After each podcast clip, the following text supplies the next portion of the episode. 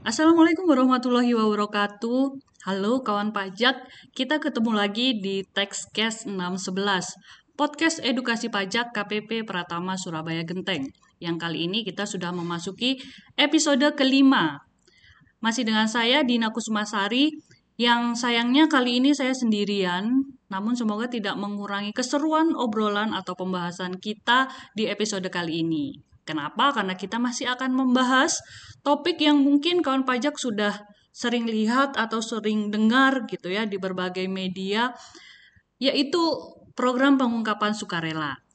Kenapa kok ini harus dibahas, masih harus dibahas? Karena ini ibarat kita mau naik pesawat atau naik kereta api, nah ini adalah last call-nya gitu kawan pajak. Kenapa? Karena periode program pengungkapan sukarela atau PPS ini akan segera berakhir beberapa hari lagi, yaitu di tanggal 30 Juni 2022. Nah, makanya nih kami Direktorat Jenderal Pajak dan juga KPP Pratama Surabaya Genteng tidak bosan-bosan untuk menyuarakan, mensosialisasikan, mengajak kawan-kawan pajak untuk bisa berpartisipasi di program yang e, luar biasa ini, yang kemungkinan tidak akan kita temui lagi pada kesempatan yang lainnya. Karena ini memang khusus ada di periode Januari sampai dengan Juni 2022 ini sebagai amanat dari Undang-Undang Harmonisasi Peraturan Perpajakan yang sudah disahkan di tahun 2021 kemarin. Baik kawan pajak, kita akan bahas langsung nih tentang program pengungkapan sukarela. Kalau kita ngomongin siapa sih yang harus ikut program pengungkapan sukarela? Nah, ini ya. Kita harus kembali lagi bahwa di program pengungkapan sukarela ini ada dua kebijakan, yaitu kebijakan satu dan kebijakan dua.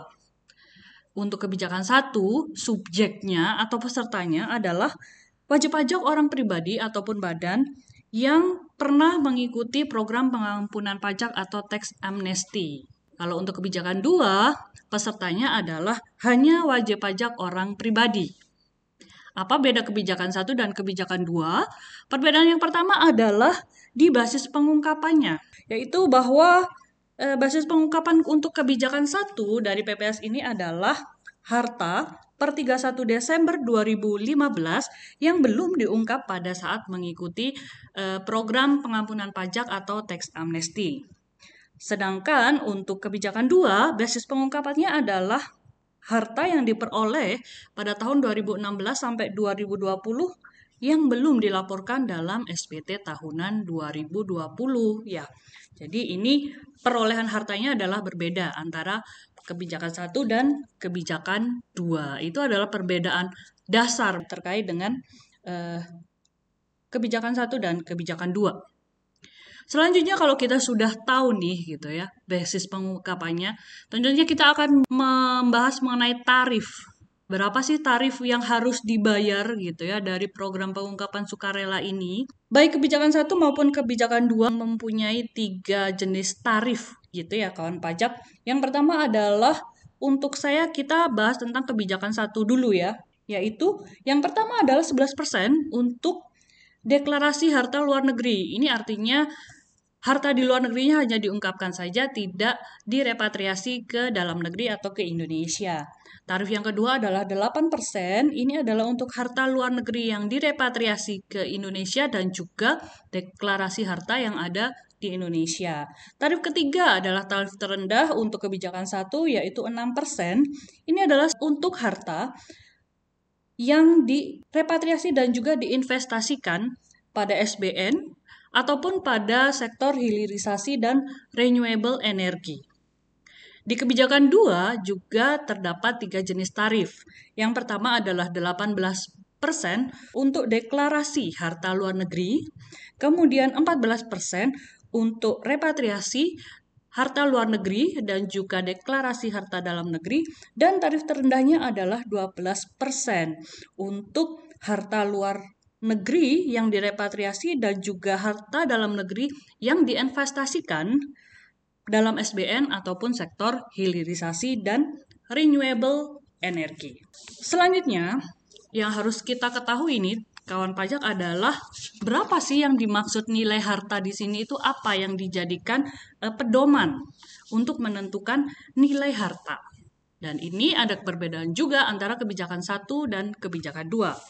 Untuk kebijakan satu, nilai harta adalah satu adalah nilai nominal untuk harta berupa kas atau setara kas. Kemudian NJOP untuk harta berupa tanah dan atau bangunan, NJKB untuk kendaraan bermotor, kemudian nilai yang dipublikasikan oleh PT Aneka Tambang untuk emas dan perak, Nilai yang dipublikasikan oleh BEI untuk saham dan waran yang diperjualbelikan di PT BEI dan nilai yang dipublikasikan oleh PT Penilai Harga Efek Indonesia untuk SPN dan juga efek bersifat utang yang diterbitkan oleh perusahaan. Dalam hal tidak ada nilai pedoman, maka harus menggunakan hasil penilaian dari Kantor Jasa Penilai Publik atau KJPP. Kemudian nilai pada tahun berapa yang dijadikan pedoman untuk kebijakan satu adalah sesuai dengan keadaan pada akhir tahun pajak terakhir, yaitu tahun pajak 2015, karena ini masih terkait dengan ketentuan pada Undang-Undang Pengampunan Pajak atau Undang-Undang Teks Amnesti. Kemudian untuk kebijakan dua, yang dijadikan pedoman nilai untuk menentukan harta adalah yang pertama nilai nominal untuk kas atau setara kas dan harga perolehan untuk aset selain kas atau setara kas. Dan dalam hal tidak diketahui pedoman nilainya maka menggunakan nilai wajar per 31 Desember 2020 berdasarkan penilaian wajib pajak. Tidak perlu ada hasil penilaian dari KJPP. Kemudian setelah kita tahu nilai hartanya, nah ini kita masuk ke bagaimana sih cara ngitungnya, ngitung besarnya eh, nilai harta bersih yang harus diungkap. Tentunya kita juga harus memperhitungkan utang, di mana di sini juga ada sedikit perbedaan antara kebijakan satu dan kebijakan dua. Pada kebijakan satu, nilai utang yang bisa dikurangkan ini ada batasannya untuk wajib pajak orang pribadi paling tinggi 50% dari nilai harta. Sedangkan untuk kebijakan eh, untuk wajib pajak badan eh, maksimal adalah 75% dari nilai harta. Sedangkan untuk kebijakan dua tidak ada batasan utang yang dapat dikurangkan untuk menghitung besarnya nilai harta bersih adalah sebesar pokok utangnya. Setelah kita ketahui nilai harta bersihnya, nilai harta dikurangi hutang, maka bisa dikalikan dengan tarif sesuai dengan e, kondisi yang dipilih ya. Tadi kalau kita lihat ada tiga kondisi ya. Mau pakai yang tarif yang 11%, 8%, atau 6% untuk kebijakan satu ataupun untuk kebijakan 2, 18%, 14%, dan juga 12%. Selanjutnya adalah komitmen-komitmen dari tarif yang sudah dipilih. Yang memilih untuk repatriasi harta luar negeri, maka harus diperhatikan nih kawan pajak bahwa ada batas waktu. Paling lambat, harta luar negeri harus sudah direpatriasi ke dalam negeri tanggal 30 September 2022. Dan ini repatriasinya harus melalui bank. Kemudian juga ada holding period sebesar 5 tahun sejak terbitnya esket. Jadi selama periode lima tahun harta harus tetap berada di Indonesia, tidak bisa dibawa ke luar negeri. Begitu pula ada juga eh, komitmen investasi ya. Tadi bagi kawan pajak yang memilih untuk menggunakan tarif terendah di mana ini berarti ada komitmen untuk menginvestasikan harta pada SBN maupun sektor-sektor hilirisasi dan juga renewable energy. Ini perlu diperhatikan bahwa juga ada batas waktu maksimal yaitu paling lambat tanggal 30 September 2023 sudah harus dilakukan investasi dan holding periodnya juga sama 5 tahun namun ini terhitung sejak harta diinvestasikan. Ketentuan lainnya ini juga bisa menjadi catatan bahwa investasi dapat dipindahkan ke bentuk lain setelah minimal 2 tahun. Perpindahan antar investasi maksimal dua kali dengan maksimal satu kali perpindahan dalam satu tahun kalender. Kemudian diberikan maksimal jeda 2 tahun perpindahan antar investasi dan jeda waktu perpindahan antar investasi menangguhkan holding period selama lima tahun itu. Nah, seperti itu kawan pajak tata cara untuk mengikuti program pengungkapan sukarela dan bagaimana teknisnya, teknis penyampaian SPPH-nya atau surat pernyataan pengungkapan harta ini berbeda dengan teks amnesti yang kalau dulu harus disampaikan secara langsung ke KPP. Untuk TPS ini kawan pajak bisa menyampaikan SPPH secara online melalui djponline.pajak.go.id dengan terlebih dahulu mengaktifasi fitur program pengungkapan sukarela pada profil wajib pajak. Jadi nanti SPPH yang harus kawan pajak isi bentuknya adalah e-form PDF sama seperti e, bentuk file yang selama ini kita gunakan untuk pelaporan SPT tahunan.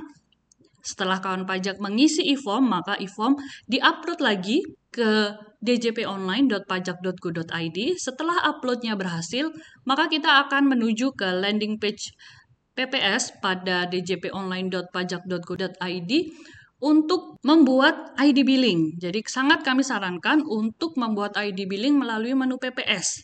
Walaupun kawan pajak tetap bisa membuat billing melalui menu e-billing, namun untuk menghindari kesalahan kode ataupun tahun pajak ataupun masa pajak, kami sangat sarankan untuk membuat billing melalui menu pembayaran ya atau aksi pembayaran pada landing page program pengungkapan sukarela djponline.pajak.go.id.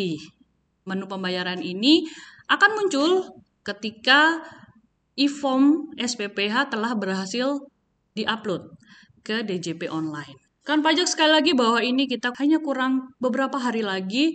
Jadi segera segera untuk e, menyampaikan SPPH dalam hal kawan pajak masih memerlukan bantuan ataupun konsultasi ataupun konfirmasi data harta ke KPP mohon untuk segera menghubungi KPP bisa melalui AR ataupun helpdesk KPP dan juga pojok-pojok pajak yang ada di beberapa pusat perbelanjaan khususnya di Surabaya.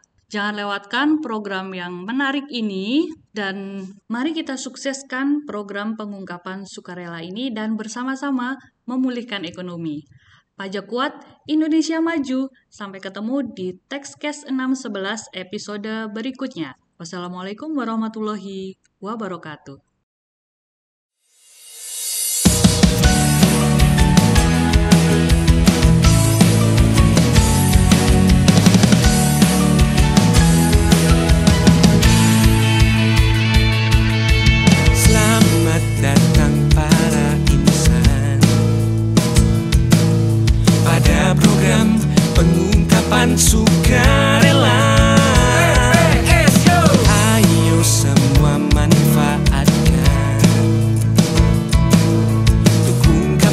and